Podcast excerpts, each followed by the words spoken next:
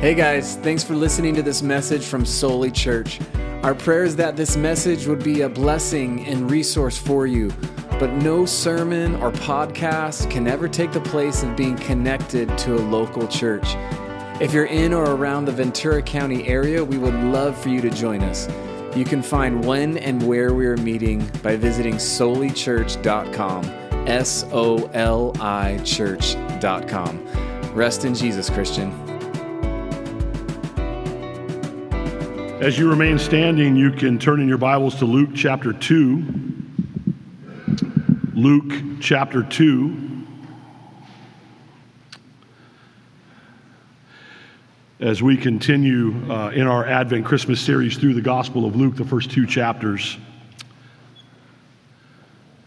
maybe one of the more familiar passages in God's Word, but may it have fresh light today.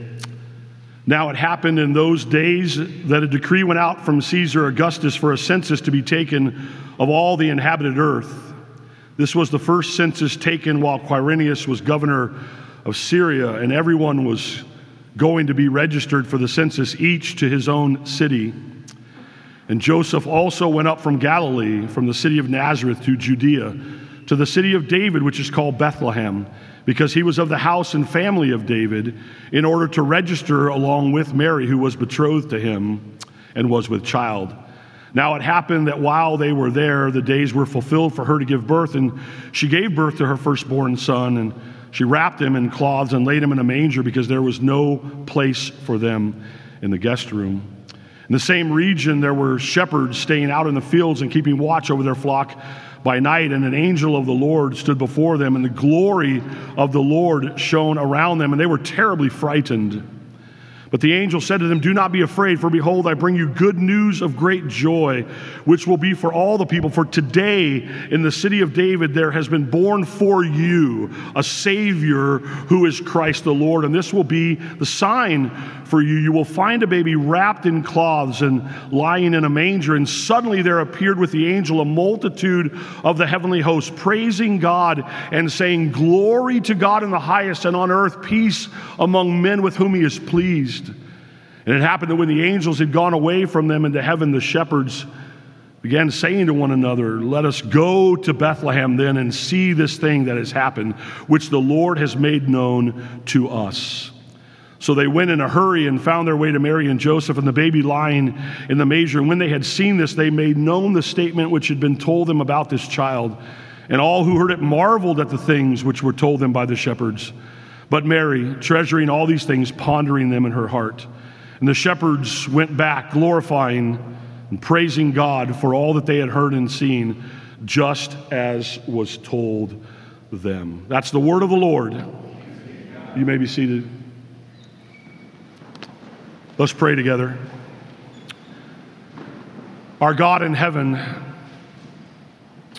as we come to the word inscripturated on this Lord's day, it is so we might come to the word incarnate.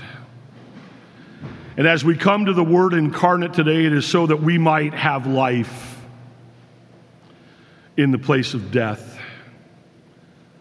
So we come to the Word incarnate today is so that we might have light in the place of darkness. So we come to the Word incarnate today, it is so that we might have joy in the place of sorrow. So we come to the Word incarnate today, and so we might have hope in the face of despair. So we come to the Word incarnate today to so we might have salvation in the place of condemnation. So today we pray that through this Word, the Word incarnate, the Word that began in the womb of the Virgin, birthed into the manger,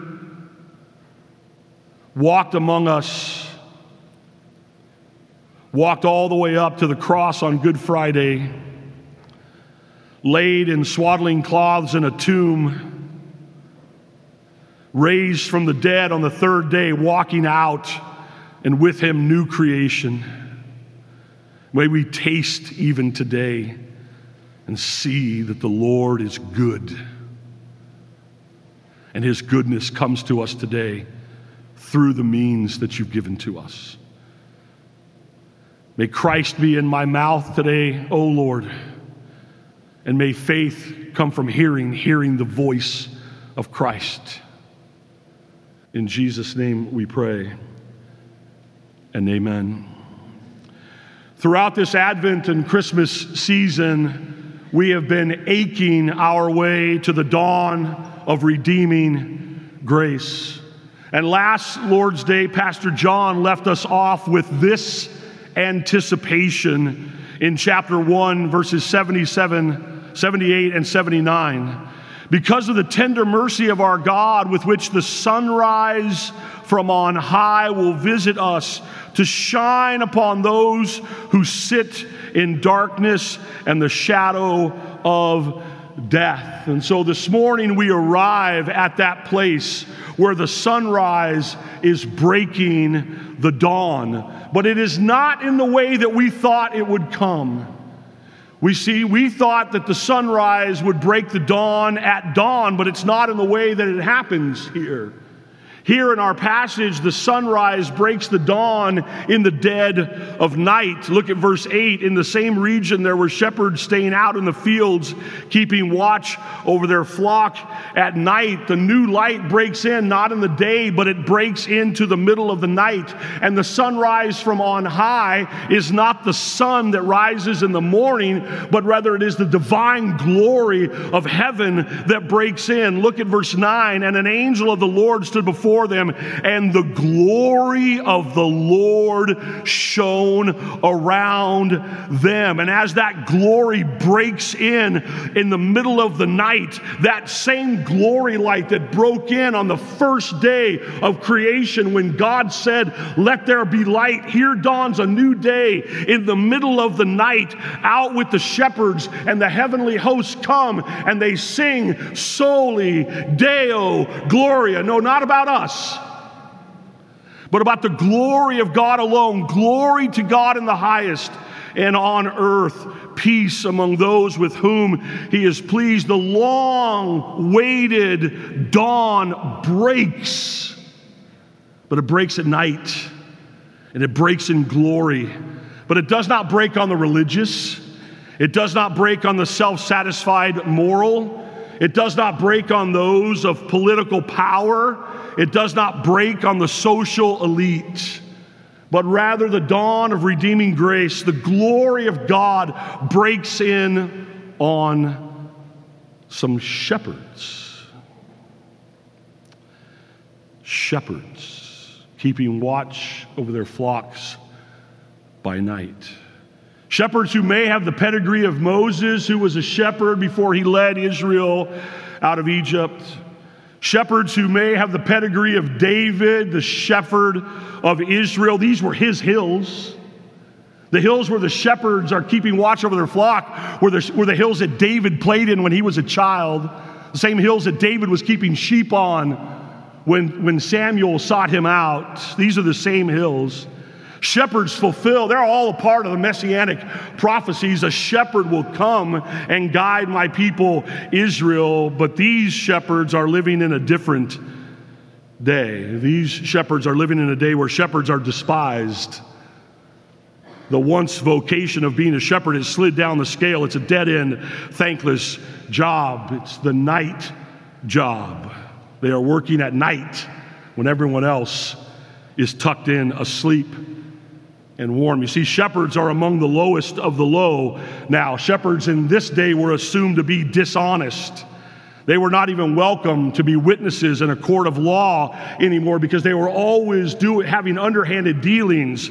They were known as the shady people, the shepherds were. They were outcasts from polite society. They were banded with outlaws, the refuse of the world. This is how a shepherd was viewed as someone that you couldn't trust someone you wouldn't let in your house for fear that your socks might not be there in the morning. These are people who you did not trust. These are people on the margins, on the outside, and it is their very job to tend the very lambs for the temple sacrifice that foreshadowed the Lamb of God comes. And yet it is to these men the shady shepherds that the heavenly army is sent. It is to these shepherds, these undeserved, dishonest men, that the first public announcement of the birth of Christ comes in a blaze of divine glory. And what is even so, even more unexpected than this glory light show in the middle of the night is how everything that takes place here, everything that takes place here is made suitable to these shepherds. Everything comes down to them, made fit for them prepared for them, suitable for them. You see, the angelic host breaks into their territory. They are where they are. They don't seek out the gospel, they don't seek out the Christ child. Heaven comes to them. They were simply keeping watch over their flocks by night. And in verse 9 it says, The angel of the Lord came and stood before them. The glory of the Lord shone around these cats and nowhere else. These dudes and nowhere else, and nobody else gets this glory show. Nobody else gets this message but you'll notice it is a message that seeks them out, it is a message that chases them. Think about this for millennia, for centuries, the angels have been on tiptoe. Knowing that there would come a day when they would be sent from heaven for this very moment.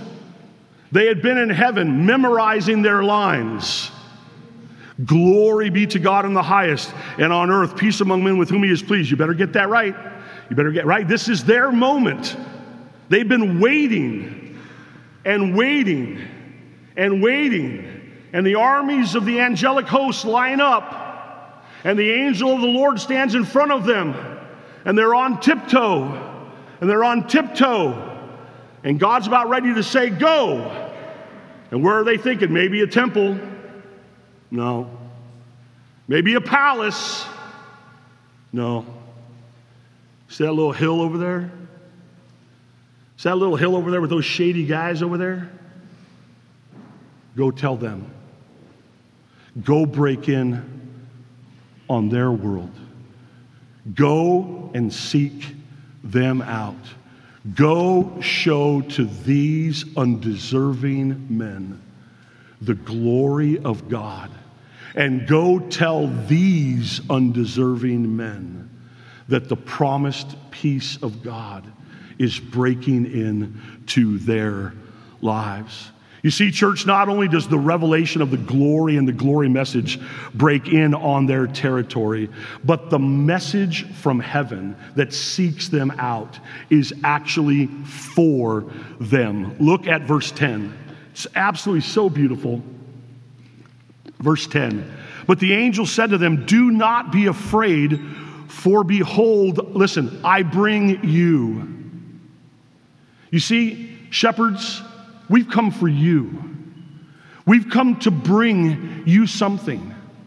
We didn't come to find something in you. We didn't come to find you worthy. We didn't come to find you ready. We didn't come to find you prepared. We didn't come to find you cleaned up. We didn't come to find you even knowing it was going to happen. We are going to break, we're breaking in into your world, and you are unprepared, unready, unfit, and undeserving for what's about to take place. But we've come anyways. And we have come specifically for you. I bring you good news of great joy. The first people that hear that there is going to be good news that will lead to a transcendent joy that explodes all circumstances are these shepherds. And not only do they hear the message, it's not just like they're within earshot of the message of good news of great joy, it's actually for them. I bring you good news of great joy. And not only is it for you, it's for all people that are like you. Look at what it says in verse 9, uh, verse 10. It says, I bring you good news of great joy, which will be for all the people, you see. Not, not just for you, not just for you, but I'm beginning with you. It, this message is not just for you, but we're starting with you, shepherds. You see, this good news of great joy coming from heaven is seeking out and chasing down these shepherds.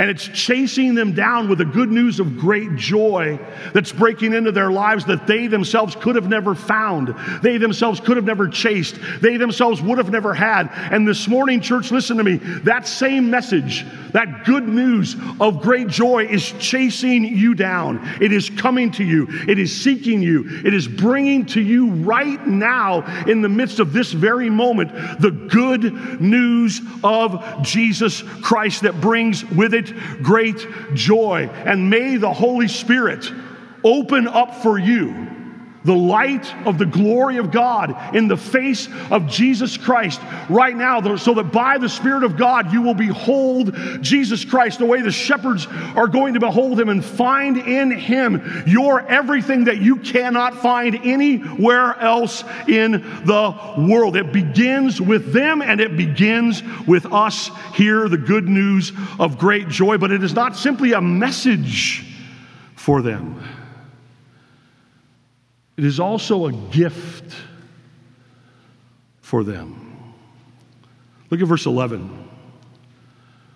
For today in the city of David, there has been born for you. See, they not only bring good news to them, but the gift of Jesus is for Today in the city of David, there has been born for you shepherds a Savior. You see, in the city of shepherds, in the city of David, there's a baby born, a gift given. And the gift is given for these shepherds.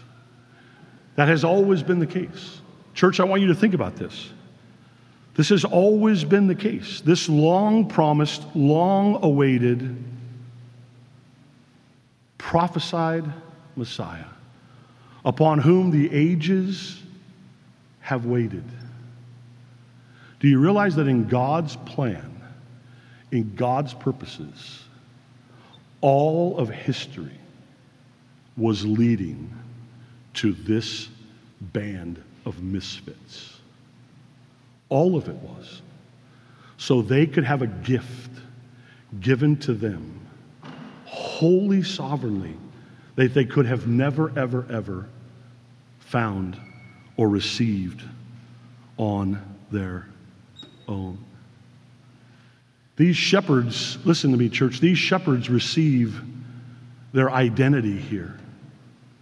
These shepherds receive their lives here. You see, it's so important for us to understand this because we live in a day where, where there's such confusion of identity, a confusion of who we are and who we are supposed to be. And yet, here comes the angel to these shepherds, and he's saying to them, all the way back from Adam, History has been angling itself under the providential hand of God. All the way through history, angling itself for you. To bring this gift to you so that your lives might find their reason for existence. And these shepherds are then taken from the outside, from this mountain, and they're enfolded in to the story of God, you see. In the uh, Christmas oratorio of W.H. Auden, called For the Time Being, he has this statement that I return to every Christmas without fail because it's one of my favorite thoughts on the implications of Christmas. Auden said this in the midst of this very long, it's a very long poem, okay? Um, uh, it's not Homer long, but it's quarter of a Homer, okay? Um, if you've ever read Homer, it's about a quarter of a Homer, okay? But right in the middle, he says this remembering the stable, wherefore once in our lives, everything became a you, and nothing was an it remembering the stable where for once in our lives everything became a you and nothing was an it. You see, in our world today, we're just a bunch of its. We're just a bunch of numbers. But listen to me, church, not so in the church of Jesus Christ. In union with Jesus Christ and enfolded into the church of Jesus Christ you are a you. You have a face. You have a place. You have a home. You have a hope. You have a life. And every week, as the world tries to destroy the you and pull you into an it, every single week, as you fight through the week of impersonal, cold, calculating world of math and science. I'm sorry. The you is gone, and the it is the only thing that's left. And then you come to church, you come to the body of Christ, and you find that once again, you are a you. And it happens when you're looked in your face as you come to the Lord's table and someone looks you in the eye and says, The peace of Christ be with you, not in it, you. And your humanity is restored in the church of Jesus Christ. And you have a name, and you have a face, and you have a home because of the babe in the manger. And because of him, you will never be an it. You will always be a you. Amen?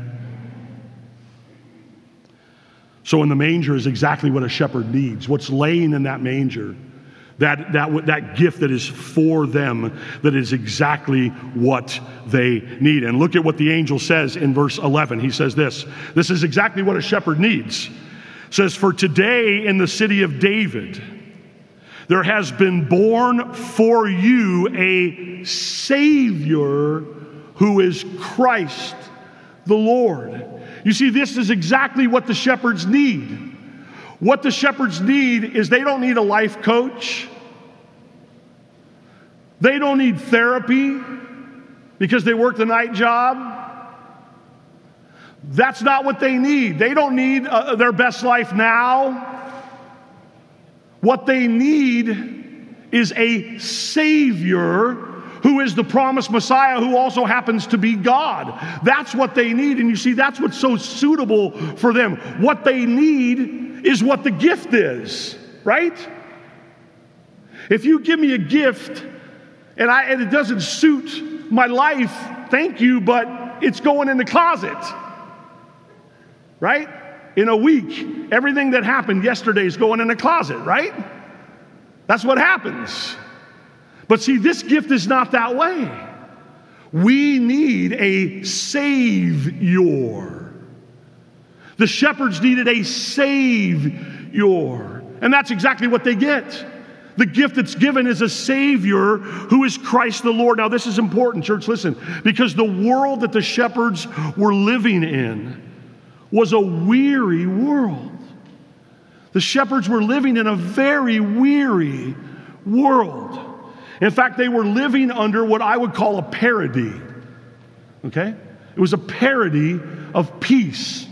It was a fake peace, a false peace. And it was called this the Pax Romana. Okay? The Pax Romana. They were living under what was known as the peace of Rome. And here, listen, if you go look at Roman inscriptions in the days of Caesar Augustus, okay, listen closely. If you go look at Roman inscriptions in the days of Caesar Augustus, this is what you're going to find, okay? Where, where Caesar Augustus brings his Pax Romana, here's what you will find Caesar Augustus, hail Prince of Peace. Hail, sunrise from on high. Hail, Son of a God. Hail, Savior through whom the new day has dawned. Hear the good news of Caesar Augustus. That's what they heard. That was what was on the walls. That's what was in the mouth of the Roman peace. The Savior had come, and he is Caesar Augustus. And he has come and he has brought with him the promised peace of a Savior and of a God. But what is true of Caesar Augustus is the way that the Pax Romana was founded and the way the Pax Romana was kept is at the end of a spear, is at the end of a sword. You see, what drove the Pax Romana was fear fear of Caesar, fear of what Caesar and his minions might do. So the Roman Empire was locked in terror, you see terror of the government, terror of Caesar, who on a whim could move the world. On a whim, he could do that. And as a matter of fact, that's exactly what he does. Now, in the, now it happened in those days that a decree went out from Caesar Augustus for a census to be taken to the whole earth. He gets a whim that he wants to raise taxes, and on his word, the entire world moves in fear that if they don't go register in the towns, the dragoons of Caesar Augustus will come for them, you see. That is why when the, when the angels come in and the glory of the Lord shines and the shepherds are terrified, the first thing the shepherds say, the first thing the angels say to the shepherds are this don't be afraid. Don't be afraid because a different kingdom is breaking in. Because a different kind of king who brings a true peace with him, not the peace of Caesar Augustus, not the terror stricken, fear filled peace of Caesar Augustus but a different kind of Savior than Caesar is, a different kind of king than Caesar is, with a different kind of kingdom than Caesar has. Caesar's is the parody, Christ's kingdom is the reality, and it's a completely different thing altogether. And I want you to see what it is. What kind of king is this new king who has come and brought the true sunrise? from on high and who is the true Savior of the world. Luke goes out of his way to make sure we don't miss this. Look at verse 7 with me. Verse 7. and she gave birth to her firstborn son, and she wrapped him in cloths and laid him in a manger. And just in case we don't get this, drop down to verse 12. And this will be the sign for you. You will find the babe wrapped in cloths and lying. So, two times in this nativity narr- narrative, we're told by Luke that the king will be found wrapped in cloths and lying. And you see, what Luke does for us is he tells us that from the very beginning of the life of Jesus, his kingship and his kingdom is completely different than Herod's. We find this out because we look over to Luke chapter 23. Turn there. Luke chapter 23. Luke bookends his letter with this twice at the beginning, once at the end.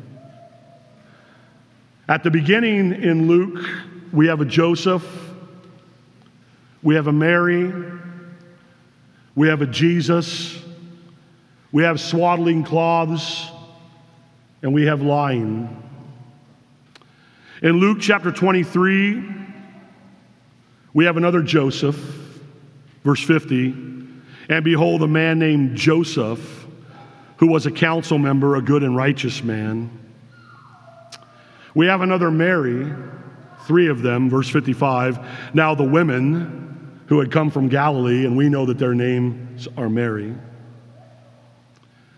And then we have this. And Luke writes this in the Greek in the exact same way it is in Luke 2, verse 53.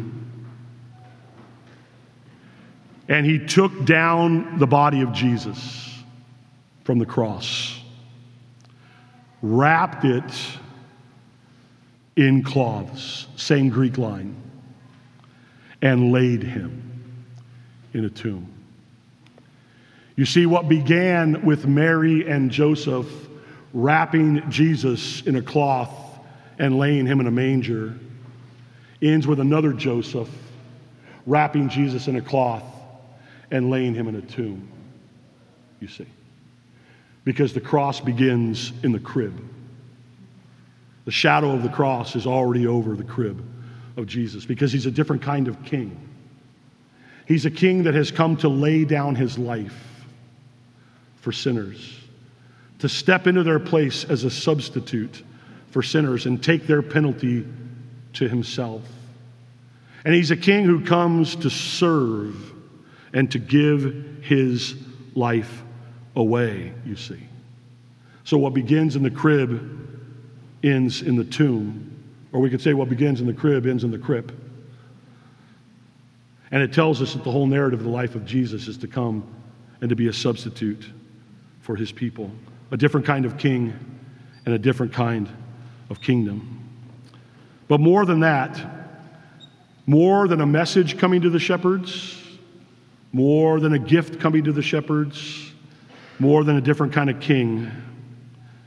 Because of who we are, because of the frailty of our faith, because of how weak we are, because of how much struggle we have trusting, our God always marries two things together word and sign.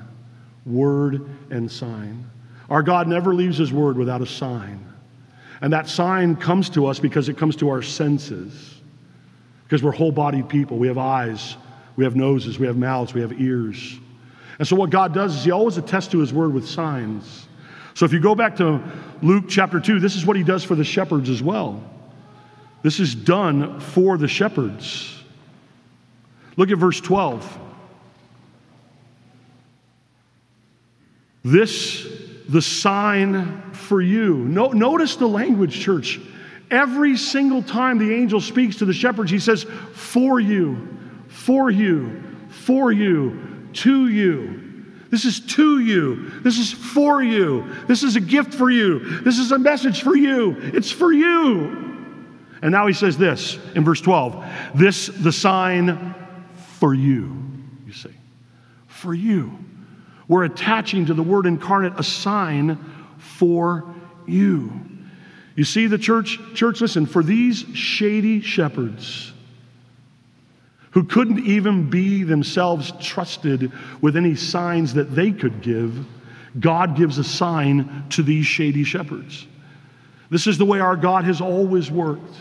He attached a sign to his covenant with Noah, the rainbow.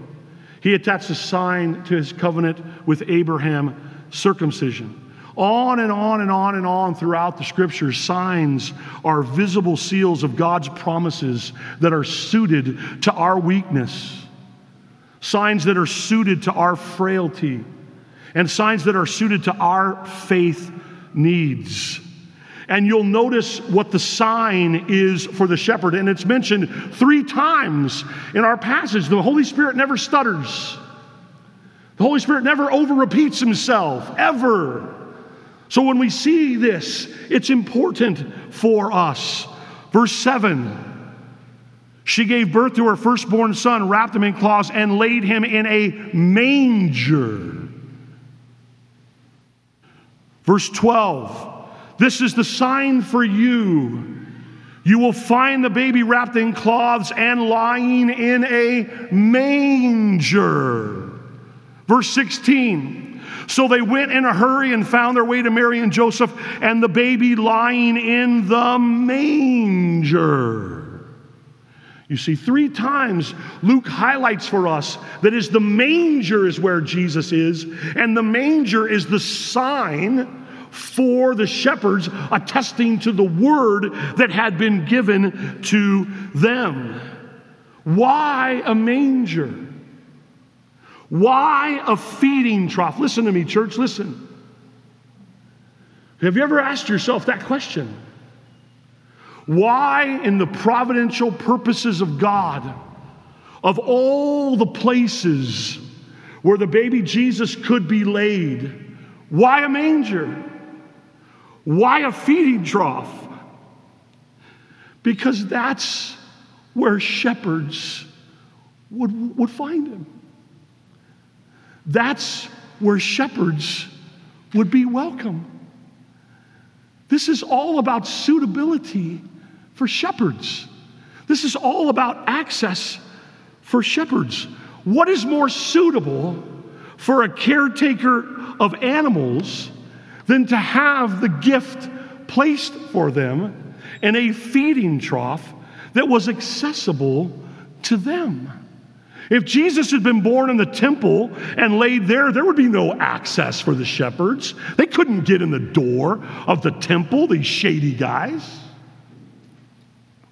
If Jesus is born in a palace and laid in a royal crib, you think these stinky shepherds are going to get access to him? No way. But, ba- but baby Jesus is placed in a manger because caretakers of animals can find their way there.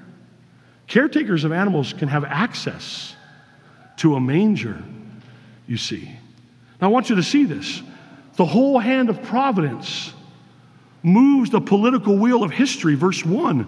Now it happened that in those days a decree went out from Caesar Augustus for a census to be taken of the inhabited earth. Now it happened that the whole world moved at Caesar's whim. Verse 6. Now it happened while they were there in Bethlehem that she gave birth. The wheel of history moves. The wheel of prophecy moves. All of this big political machine degree, decree moves so that a faceless, nameless couple can get to Bethlehem. So a virgin conceived baby could be born according to ancient prophecy. So there could be no room in the guest room so that a baby could be in a manger. Why? Why all of this? Why does the wheel of history move? Why does the wheel of prophecy move? Why are the angels sent? Why is Jesus born in a manger? All of it because God loves some shady shepherds. That's it. All of it because the divine love loves these shepherds so much that he will move history, he will move providence, he will move prophecy, he will send angels. In other words, he will move heaven and he will move earth. Just so the shepherds can have a Savior. That's your God. That's your God. The God who moves heaven and the God who moves earth to get his Savior to his people in an accessible place so that when he tells them he will be there, they will be able to go there and find it just as it was. So, what do these guys do? Well, you'll notice the need for the sign, right? You'll notice the need. They leave the lambs in haste to go see the lamb in the manger. Verse 15 And it happened that when the angels had gone away from them into heaven, the shepherds began saying to one another, Watch this, let us go to Bethlehem then and see. The sign is for seeing, the word is for believing, and they come together. See. Sight with the sign, faith with the word, and they come together. Look at verse 17. And when they had seen this, Verse 20 For all that they had heard and seen. You see what God does? He comes to the shepherds and he makes a promise to them. I got a gift for you, a Savior who's born. He's Christ the Lord. I've put him in a place that's accessible for you, shepherds, where you'll be able to get to him. And I've attached a sign, and that sign is that you will find him in a manger, ready and waiting for you. So, what do they do? Verse 15 let us go. Let us go and see this thing. And what happens is a second dawn of redeeming grace breaks in. And that second dawn of redeeming grace is in verses 16 and 17 when it says, So they went in a hurry and found their way to Mary and Joseph, and the baby lying in the manger was exactly as God told them, exactly as the angels told them. And when they had seen this, they made known the statement which had been told to them about this child. You see? They told everybody in the room, hey, God told us this on the mountain through angels. We came here, and it's exactly as God said it was. And what did it lead to in verse 18? Look at this. It led to marvel, it led to wonder. And they all who heard it marveled, were lost in wonder. And the shepherds, what happened to them? Well, they went back glorifying and praising God for all they had seen and heard, just as it had been told them. You see, their lives, after meeting the Savior, a new dawn broke into their lives a dawn of joy, a dawn of praising God, because God had made himself accessible to them. And I want to close with this, church.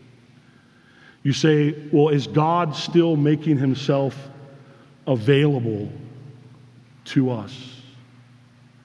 Is God still speaking to us and attaching a sign to it for his people so that even we today can find our Savior accessible to us? And the answer to that is yes. When the Word of God is rightly proclaimed, you hear the voice of Jesus. And the sign that is attached to confirm the word when we have a hard time believing the good news with our faith.